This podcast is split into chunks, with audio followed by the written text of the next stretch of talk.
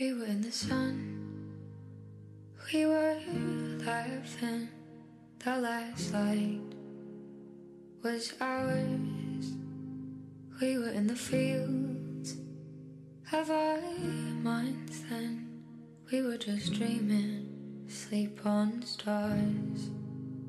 人生很多时候，我觉得断舍离非常重要，就是你必须得舍弃一些呃社交或者说跟人交流的一些快乐，但是你要去找一个自己内心笃定且宁静的快乐。你有时候那个快乐是浅层的外在的，但你内心深处的那个心流的状态，可能它是心深层的滋养的。Here we are now. We've got no time left.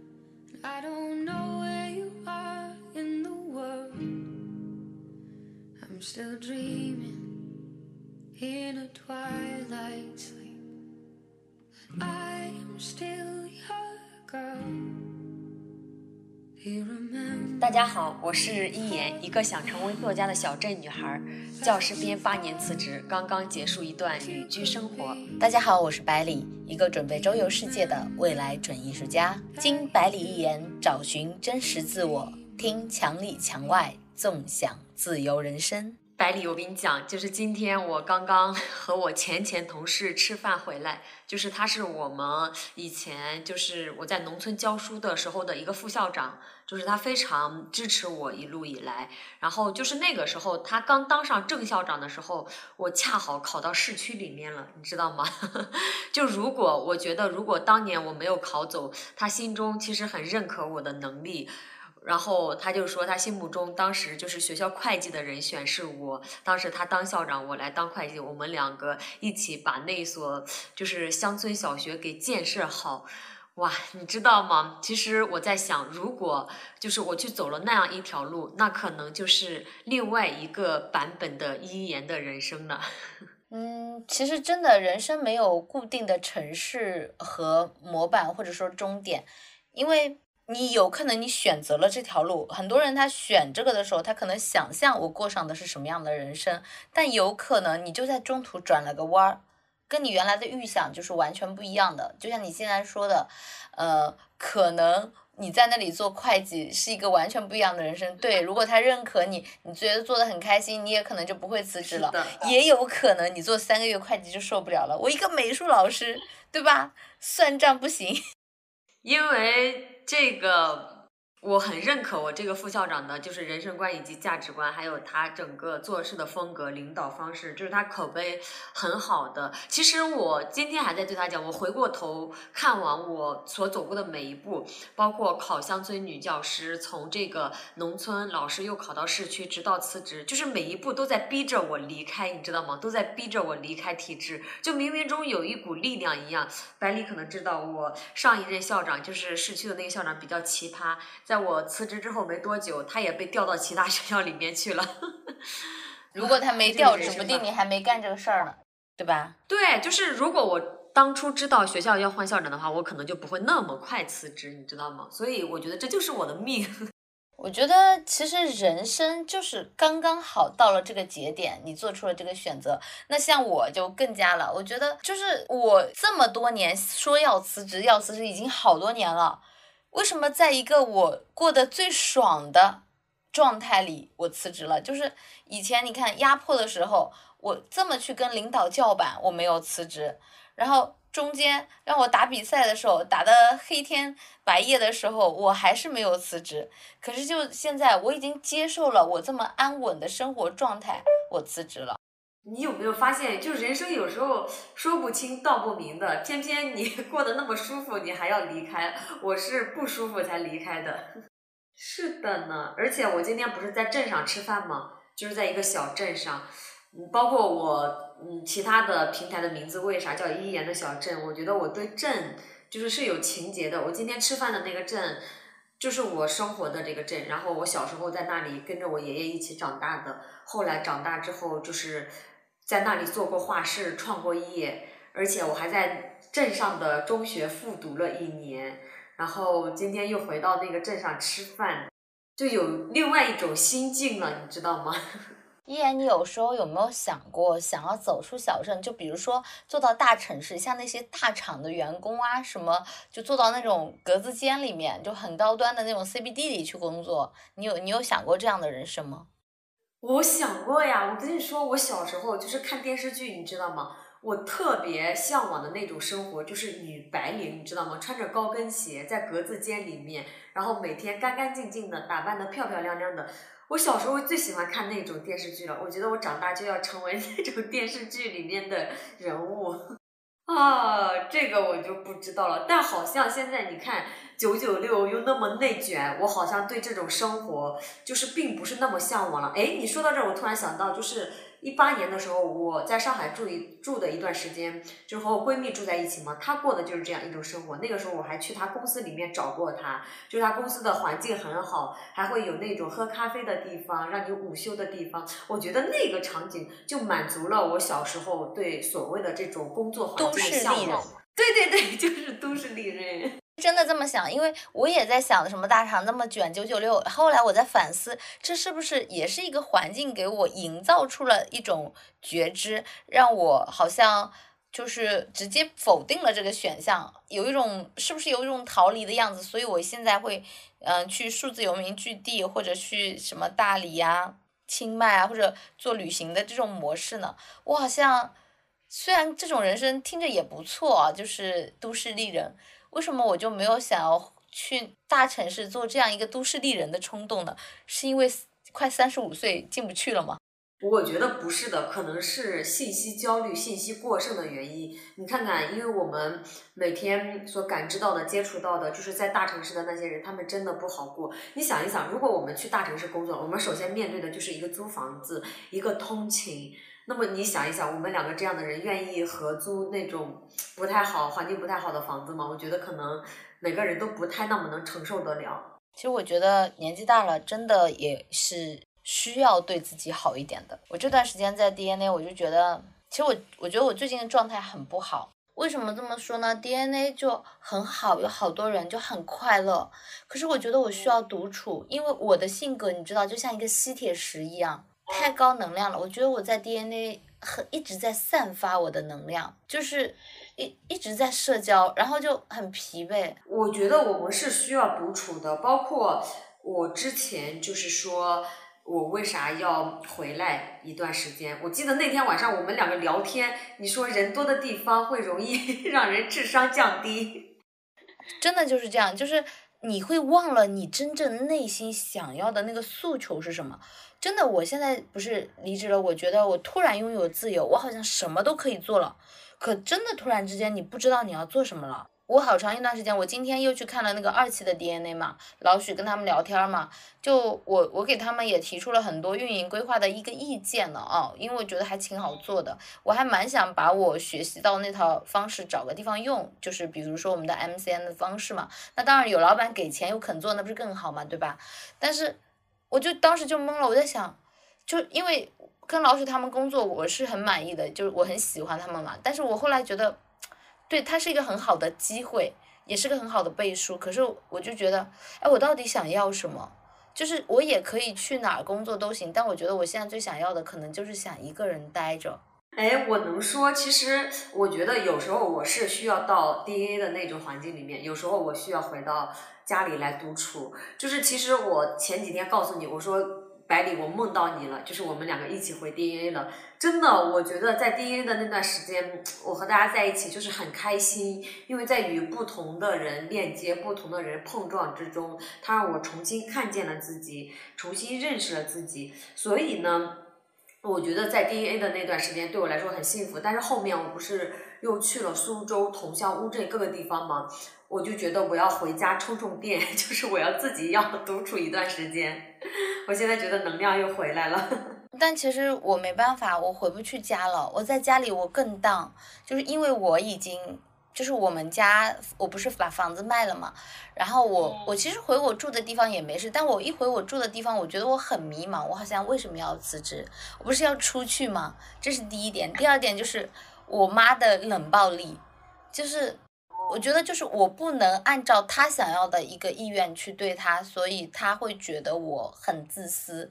就是我不是说我本来每个月会给他一千块钱，然后他这现在就故意不要了，因为我之前跟他说了说了那个话，就是让我先静一下，我这一两年可能不怎么会赚钱。我以为他其实会心疼你一下，但其实他很生气，他是故意的。就是我后来见到他，我他就是故意的冷暴力，就是母亲节我给他发了一百八十八的红包，他也不收了，就是那个不收就是。就故意要我昨天跟我的一个心理咨询师聊天，他说他是在用这种方式来绑架你，或者说来伤害你、PUA 你。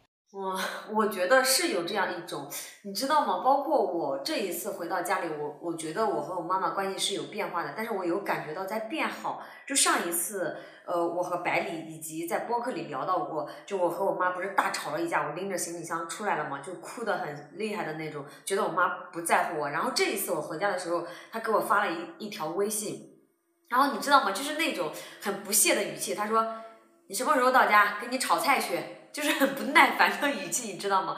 但是他在表达关心。对，虽然是以这种语气说出来的，但是我有感觉到，其实他开始在乎我了，开始关心我了。在乎你，只是他没有表，就是他的那种表现让你感受不到。但是因为你之前的事情，就让他反思了一下，他可能觉得。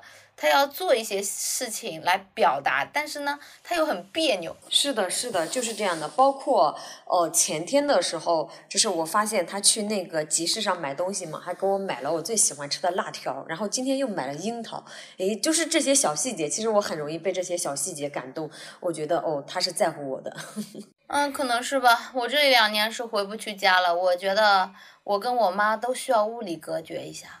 然后我觉得我就像一个三毛流浪记一样，我真的好可怜，你知道吗？我就觉得自己无家，就真的是无家可归，因为这个家它会有很多的负能量，所以我我回不去，我必须要现在自己冷静一下。今天我的好朋友见到我，他也不说话了，因为他知道我又胖了。如果他一说我，可能又打击到我，干脆就不说我胖。就是就是这个能量是需要调频的，所以我明天约了心理医生，我说我们要今天聊一聊，把我这个糟糕的状况记录一下。其实百里，我觉得也不是这样的，就是也不是说必须要物理隔绝，因为这是我这半年来我觉得与家人相处的一个很重要的碰撞。是之前因为我一直就是在外面住嘛，就是没有和父母真正的生活到一起。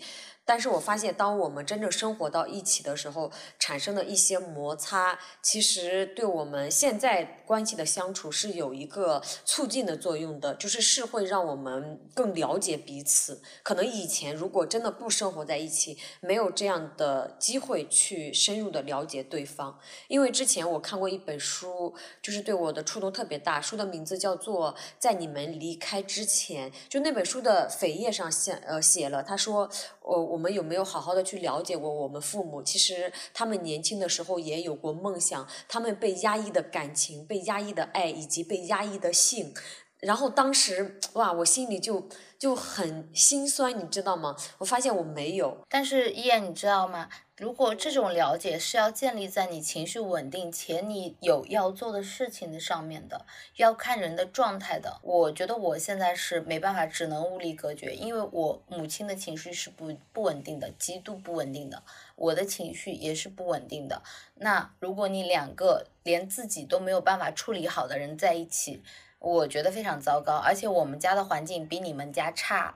非常多，不是说金钱上的差，是家庭关系的复杂程度。这个世界上就是不是所有的家庭关系都能沟通的。是的，是的，就是其实每个人的家庭不一样，就是这种相处模式也不一样。对，所以我现在没办法，我只能是先物理隔绝，而且我隔绝出来，我还得找心理医生，因为我妈的冷暴力对我的伤害非常的大，我觉得我需要去疗愈一下。所以我最近我就觉得我特别需要疗愈的地方。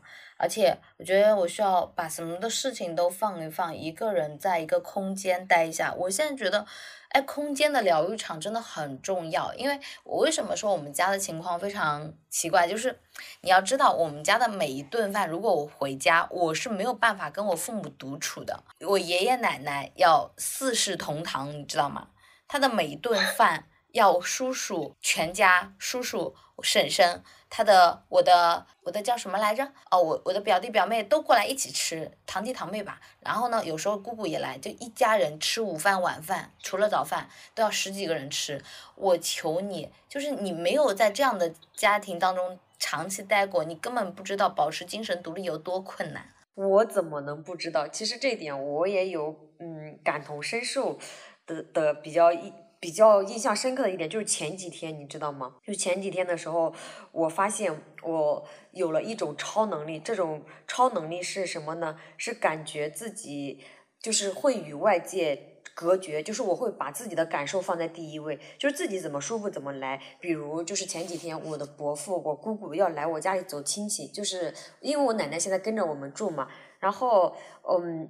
我其实不想让他们过来，因为我那天有我自己的安排，有我的打算，并且我不想见到这些亲戚。一是因为我自己有每天的计划。就是被打乱了。二是他们来了，我还要和他们打招呼，还要和他们聊天，还要帮忙做饭。然后第三点，我就觉得啊，与他们聊天对我来说是一种消耗。然后现在呢，我不会给任何人消耗我、伤害我的机会。所以那天我就选择离开，我拿着电脑就是去我姥姥家办公去了。你这也是物理隔绝呀。你就换了个场域啊！但是如果是以前的我，我会反 PUA 我自己，我是不是不够懂事？我是不是不够听话？就是我为什么会做出这样的决定？哎，中国的教育真的好可怜，中国环境真的好可怜，他就会要求你不断的就是鸡血激自己，你知道吗？就是各种 PUA 自己。呃，我跟你讲，我前几天不是去摆摊嘛，就是我不是摆了个不知道头像馆做艺术疗愈，还和就是。嗯，就是你如果不知道我给你绘画的是什么抽象结果，你又会付钱吗？这种这种这种概念嘛，你知道吗？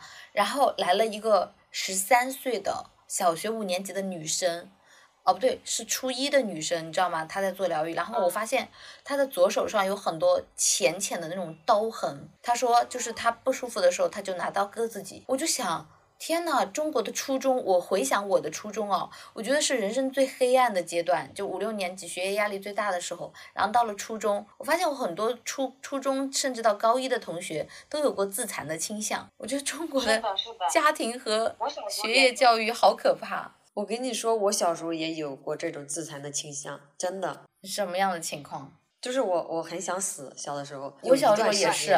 我有段时间，因为我我爸爸妈的这种暴力型霸凌嘛，然后我就。我真的很想拿把刀就就了结生命，我就觉得我活在这个世界上很痛苦。你知道吗？我印象最深刻的一次是，就是那个时候我爸爸妈妈经常下地去干活，然后我会帮忙家里做饭，大概是上小学的时候吧。然后有一次我就是煮的那个鸡蛋没有煮熟，然后我记得特别清楚，我妈直接把那个鸡蛋给摔到了门口，然后当时我姥姥也在，然后我就哇的哭了，然后呢。我姥姥就在那里哄我嘛，我不知道为啥，就现在提起这个事情，我还很想哭。我觉得对我的伤害就特别大。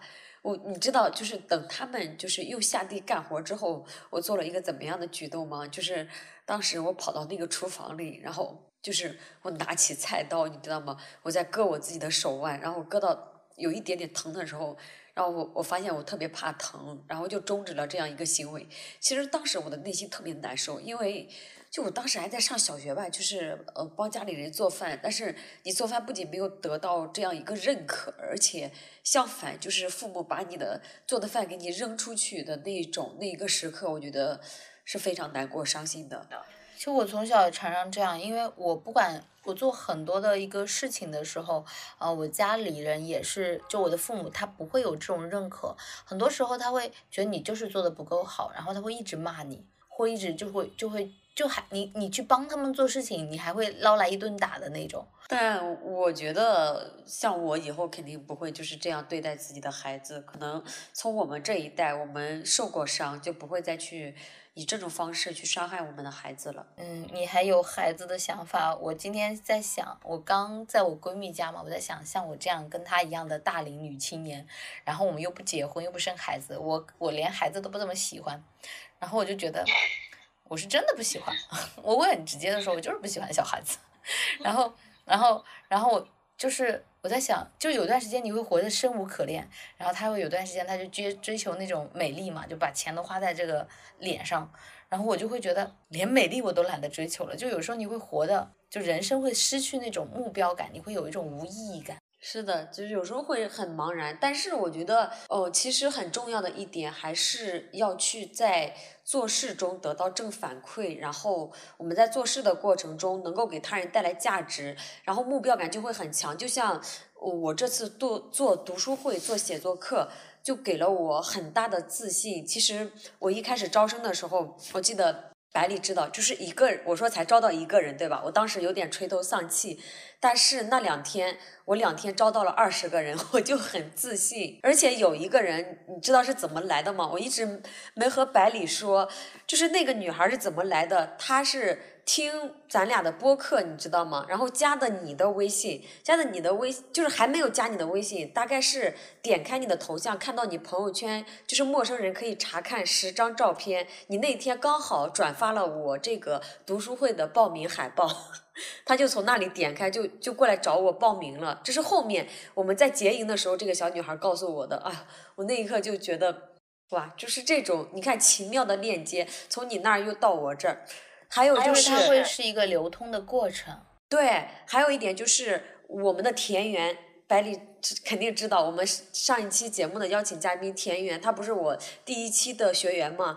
然后你知道田园这个啊男生太神仙了，太宝藏了，他给我们做了第二期的海报。免费做的，而且做的特别好，我那一刻好感动，我就觉得自己何德何能，能够让他这样义务为我付出。后面我就聊了嘛，我看完他做的海报，我就说我要付费，就是找你做我写作课的海报。嗯，所以我觉得就是其实这一次做共读会也给了我很好的就是这样一种正向反馈，你知道吗？就是我。其实我在做那个不知道头像馆嘛，因为我现在就是用那种一笔画的抽象化的方式帮人家去做画，然后艺术疗愈是另一个项目也可以做，然后就是你知道，我发现中国人的一个审美啊，他就是会希望你是把它画的像的。后来我就问我说，有人会愿意花九十九块钱去画一个？就这么抽象的一个头像嘛，但其实这个头像它是独一无二的，就是他画的可能不是美的，但其实我觉得装饰性很强，我还蛮喜欢的，就是这种美，就是美式风格的一笔画嘛。后来就是有一个记者记者过来采访，因为我当时做了个摊位嘛，他我让我画了一张我原来画的那种比较像的那种速写，然后我又画了一张一笔画，我放在那边对比的时候，其实你是可以很清楚的看出来同一个人就是那种抽象，其实是非常具有这种情绪性的美感的。我我现在觉得就是很多的事情，它是你做出来的，不是你想出来的。在我没有做这些事情之前，我会没有信心。我在想，哎，有人会花钱去买一个完全跟自己就是不一样的头像吗？就毫无结果，可能连画的人也并不能确保你画成什么的一个头像吗？但是我真的当我去做的时候，我发现放在那里，其实大家都会认为我让很多人选了，都认为是那张抽象的更好看，所以我。我觉得还是有这个价值的，就是还是得去做出来。就是你的产品，或者说你你的画风，我的画风，它一定是在我的经历之上生长出来的。是的，我能说，我特别赞同刚刚百里说的这句话，就是事情不是想出来的，是我们要去做。真的在做的过程中，才能得到这个反馈和这个，哪怕你做失败了，最起码你去尝试做去做了。很多人，我觉得他。纠结呀，就是焦虑的原因，就是想的太多而没有去做。当然，你做的时候是持续，就是最好，如果能有正反馈，它是你一个比较有坚持的一个动力。我现在定了，我以后就，你知道，我当时摆摊的时候，中间还动摇了一下。有一个女生找我画的时候，我自己不自自信了。我发现不是他们不自信，是我自己不自信了。然后我给她画了一个很，就是很可爱的漫画头像，因为就是。你自己对这件事情是不自信的，我不是会太多的画风嘛，然后我现在会觉得，其实很多时候事情的结果怎么样，是看你自己对这件事情的一个坚持和你赋予这件事情的价值。对，天呐，这一点我也特别赞同，就是有一句话叫做“意念如金刚”，就是如果你自己都不相信，那你肯定做不成这件事情。就像我离开体制。我为什么敢于离开？因为我相信我离开之后会过得更好，所以我敢于离开。真的，如果你自己都不相信自己，那我觉得你肯定做不成这件事情。你知道吗？我本来觉得就我不是有了这个不知道头像馆的项目，我觉得很难，我甚至自己也不知道，因为别人都会有一些文创作品打印在展示嘛，但我是都没有的，对吧？你知道我后来我发现，你知道我干了什么吗？我就当天搞了，就是搞了几个颜料嘛，然后我就当场就在那个场地上画起来喷绘了，然后我这个场地就很抓眼球，所以结果所有人都会跑过来 跟我这个场地拍照。就我后来就是是我当天，因为我下午要摆，然后我就中午下午两点钟开摆。我早上十点钟过去，然后就开始画，画完了，然后发现效果很好。就这个事情真的是你做出来的。你让我画一张，就是做一个一模一样的场地，可能没有现场的这些材料，我可能得到的也都是不一样的。天呐，哇，说的我好想去你的那个现场看看。可以看照片。我已经在你朋友圈，我已经在你朋友圈看过照片了，好吗？对，它就是，其实它就是我早上画了一下，我可能整个场地就画这些东西，然后布置，就所有的东西，除了那两。两块布，其他东西都是没有的，就我现场变出来的，太厉害了！哎，为什么你不在我在的时候摆摊呢？我们下次可以一起摆。好嘞，好嘞。那我卖什么呢？我摆摊儿。你放心，等你去了你就知道卖什么。哎，说实话，就是偶尔我还蛮怀念 DNA 的。我觉得在那里度过的那一段时间的确很美好。对，虽然我没有与社区的其他人产生深度的链接，但是我觉得与你呀，以及与其他的几位小伙伴，就是产生链接就足以了，就足够了，对我来说。非常够，像我这样就过了，你知道吗？现在社区有八十多个人呢，我每天我感觉我像个吉祥物，所有人都会跟我打招呼聊天，我也很愿意 跟他们聊天，但真的精力有点不够。对，就是今天我们这个播播客群里，你看群友也提到嘛，就是有一种聊天会让你觉得对自己的能量是一种消耗，因为我觉得是要放弃一些无用的社交的。以前一个人一字千金，下次我嘴巴吐一个字，我要收金。你你知道吗？包括我这次回来，就是我一些老家的朋友嘛，然后五月二十号、五月二十一号那两天就频繁的约我吃饭，其实他们人都很好。然后对我也是就是支持的那种好嘛，也有的话聊。但是我发现聚餐回来之后我好累，我都没有休息过来，我都要用一 两天的时间用来休息。我发现这种聚餐的节奏聊到半夜，然后吃到半夜，我已经很不喜欢了。而且聊的话题好像是我能够给予他们一些外界的。这种信息呀、新鲜感或者是知识，但是他们给予我的反馈以及信息，还都是以前他们的认知这个范围里面的，因为他们就毕竟生活在这个圈子里。所以呢，你们的信息是没有交流的，是你单方面在。是的，是的，所以我就会觉得，嗯，虽然大家人很好，但是我回来之后好累啊。相反，我给自己制定的这一周的计划就是我闭关不出门嘛。因为那个啥，因为我不是要重新打磨我的写作课嘛，六月份要开课，就是而且我为啥就是要给自己闭关一周？因为我觉得这一次的写作课相比前两期，因为我自己在成长嘛，就是有了很大的改变，所以我要把我的课程重推翻，重新来，并且。我觉得这一次写作课，我就叫做内在成长写作课，因为我真的觉得自己的内在这一年在变得慢慢有力量，而且真的是我人生中的低谷期是写作把我带出来的，所以我说这一周闭关就是打磨自己的写作课，但今天。我这个副校长约我的时候，我我刚好在看手机，我就很欣喜的答应了，因为我心里蛮想见到他的，毕竟朋友们，我要在这里吐槽一下他，我跟他说了晚上我们要直播，要要要约聊，是吧？然后他竟然还出去了，很过分，但是我嗯也没有生气，快夸我。不是，因为你说晚上聊，因为他当时给我发信息的时候才四点多，就说我想我们吃饭六七点钟不就回来了吗？我的晚上是六是七八点。天哪，好吧，大姐，我服了你了。没事，我不生气，原谅你了。下次不行啊，毕竟这副校长给了你一个非常好的肯定，我觉得也就是起码他让你觉得这是一个有价值的交流，我觉得很好。而且就是。就你不是刚刚说嘛，就是选，就是经这个副教长的事情，我们会发现选择真的很重要。就是很多人他会跟你说选择人生的赛道很重要，他们会讲，就是比如说你，比如说你现在选的是一条比方说金融圈的，你可能就是日进斗金，对吧？你选择在地里的，你可能很努力，你这人家的零头都不到，这个是一点。但是我还是会想说，这个选择其实跟你内心的选择更重要，就是真的想要做什么事情，有时候是需要独处的。我觉得写作是非常好的一件事情，但是如果我没有，就你很浮躁的时候，我会发现，因为我这段时间我挺想写一下公众号，写一下我这段时间的一个经历和感受，我发现好难静得下心来，因为我本来可能写作就没有一言这么擅长，我就觉得我不知道我在。搞什么就是写不出来，所以我觉得我非常需要去找个地方清静一下。我要知道我什么东西是我该把自己拎出来做的。所以人生很多时候，我觉得断舍离非常重要，就是你必须得舍弃一些呃社交或者说跟人交流的一些快乐。但是你要去找一个自己内心笃定且宁静的快乐。你有时候那个快乐是浅层的外在的，但你内心深处的那个心流的状态，可能它是心深层的滋养的。是的，是的，而且我跟你说，刚刚你说的这一段，我突然想到了，我们这一期的播客就可以叫“人生的选择大于努力”，人生的选择太重要了。而且你知道吗？我觉得是选，你知道吗？虽然选做什么事情很重要，但其实我想说的是，选择不做什么事情有时候更重要，更重要。对。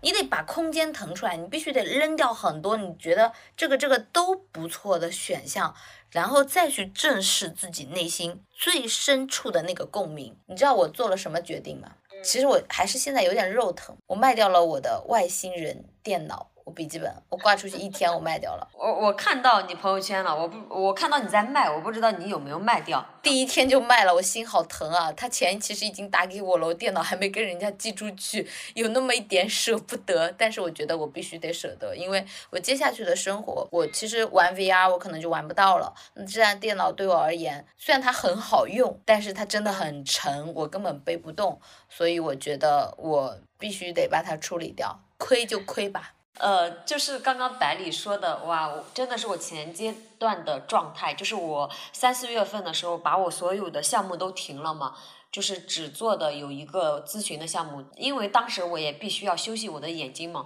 我发现那段不做什么事，不做什么。的时间比我做什么更重要，它让我更看清楚了自己接下来走的方向到底往哪个方向走。比如，其实那个时候我虽然开过自己的写作课，但是我不坚定后续要不要继续开，对不对？但是经过那一段时间的沉淀，我发现是要继续开的。我其实，在中间犹豫过要不要做职业转型的陪伴社群，这个也和百里说过，但我但是我发现，就是那一段真正停下来的日子，让我更加坚信了。我是要走读书写作这条路的，持续在这条路上发光发热。嗯，不做什么真的有时候是真的挺重要的。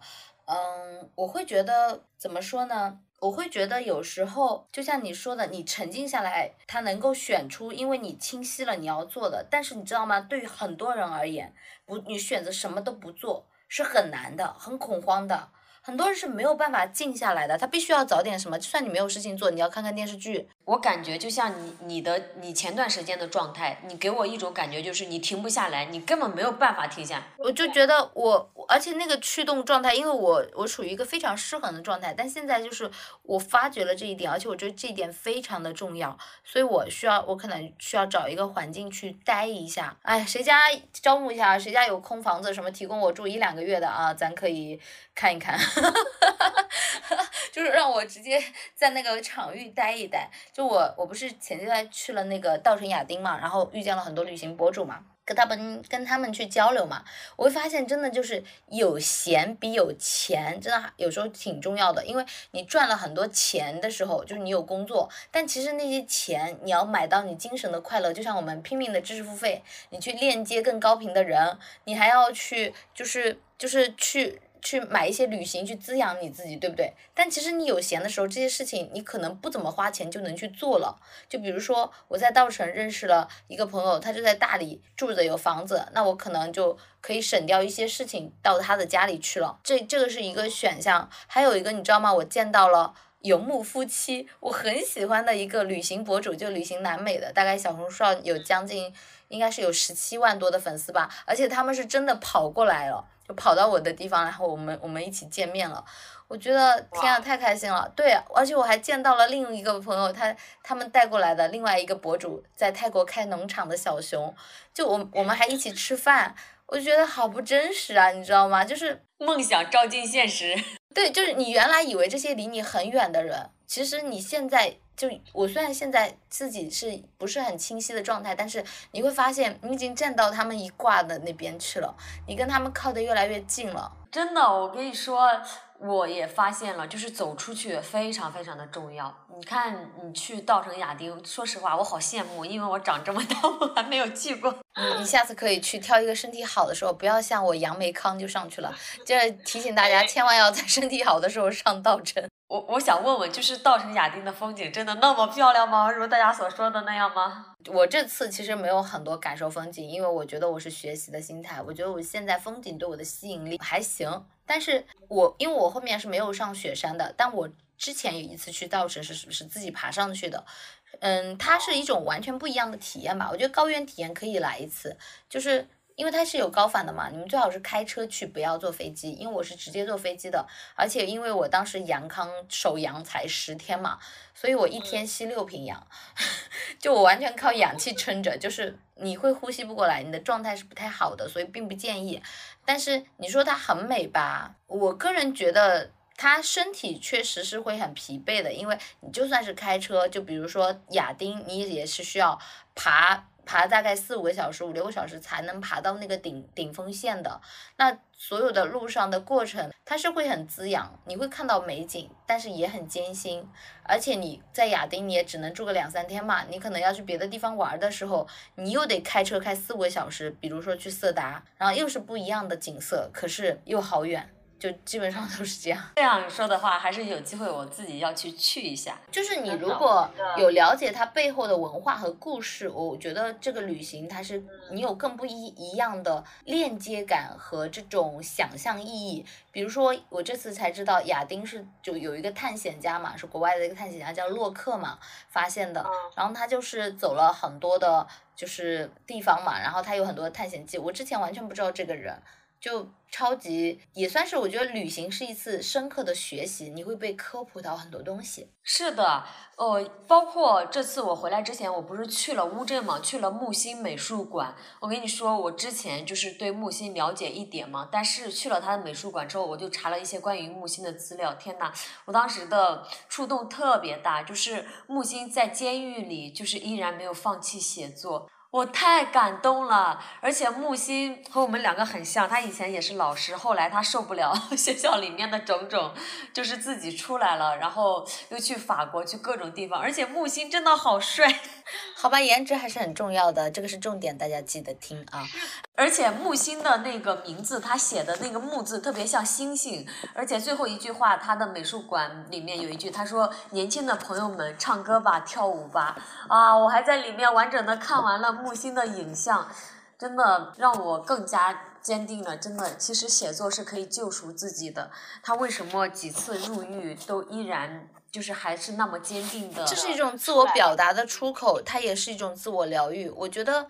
我不是说我明天要去见个心理医生，我觉得我好好的写作，可能这个就能解决一大部分。你知道我为啥就是说这个呃写作叫做内在成长写作课？因为前段时间我做读书会直播的时候，就会有学员问我，他说一言，在你最艰难的那段日子里，你到底是怎么熬过来的？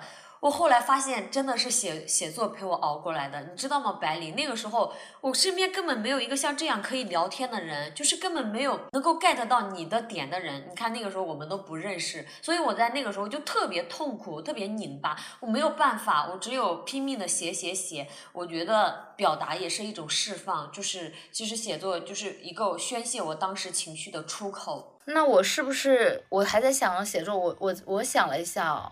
在我最艰难的时候，在这么痛苦的时候，救赎我的其实是画画。就是我是靠画画走过这么艰难的岁月的，所以我在想，我是不是不应该搞什么其他乱七八糟的，我直接画画就行了，抽象情绪释放就可以了，不用想着努力把自己往写作的路上掰。呃，我觉得就是，其实你如果感兴趣，你看你之前不不是也报过一些课程嘛？你可以尝试着去学一下，但最后你再回到你的绘画上来，都是没有关系的。我觉得它对你来说肯定是有一定的作用的，就是潜移默化的这种影响的。好吧，那到时候看一下，我可以试试。我觉得其实多一项技能没有啥，就包括之前我真的大家都知道，我和百里是知识付费的老韭菜了。我什么思维导图课，什么啥课我都乱报一气。你说它对我来说没有用吗？我觉得过往所有的一切刚好汇总成了今天的我。你所有走过的路都是有用的，就像今天，呃，我们群里有小伙伴在说，他说，嗯、很羡慕表弟有我这样的一个姐姐，就是有人引导，他只能靠自己摸索。但是我个人会觉得自己摸索出来的一些道路虽然慢，因为你可能摸不到，但是它非常的重要，就是它的它会更深刻一点。因为我告诉表弟，表弟有时候他不一定能接受的，因为他不懂我思考的一个路径。但是你自己摸出来，你所有挨过的打，就是所有的挫折，它都是在帮你引向一条你内心更趋向的道路上。难的路，它其实反而是可能是一条捷径。这世界上，我觉得没有看上去简易的捷径，所有的捷径可能都是。更远的弯路，让你通向你心中的堡垒的，可能只有一条，嗯，非常艰苦，但是因为你要坚持你心中非常心流的东西，定是只有一条你自己才能开辟的路。是的。我而且我特别相信，就是人生会有弯路，但没有白走的路，真的每一步都算数。我也这么觉得，好吧？今天聊的还是非常的开心的，期待和依然下一次的见面呀。是呀，我都想你了，不知道你有没有想我呀？如果想要腻歪一下的，也是可以。昨晚又梦到你了。而且，其实我要给大家剧透一下，我和百里的这次聊天没有提纲，我们两个天马行空的在聊，甚至是我们两个弄了提纲，但没有按照提纲来聊。我也这么觉得，我我试一下啊。这期如果大家觉得不错的话，可以给我们一点反馈，我们可以嗯。看看是哪一个效果更好。对，我觉得这样聊一次也蛮好的，就是我们不受提纲的这种束缚，天马行空的在聊，聊到哪就是哪。其实这也很像我们人生的路，就是它可能不会按照我们预设的所发生，但也发现，哎，这条路也挺好的。就像我们今天聊的，哎，我们意外发现，我们今天聊得很好呀，很开心呀，对不对？对啊，人生就是有很多不同的可能性，它不在你的预设中。就像我定的那个不知道头像馆，就是我们所有的一切未知，这才是人生让你充满冲劲的地方呀，对吧？是呀，就是如果你都是已知的生活，那该有多么枯燥无味呀！我相信大家也都对未知感兴趣，我们希望能陪着大家一起。这里是墙里墙外，我们一起陪你探索人生更多的可能性。下期见，拜拜，拜拜。就像每个硬币都有正反两面，能遇见。天气预报说明天有雪，可备忘录里明天有约。一个世界，生活在不同季节，这样两个人竟然遇见。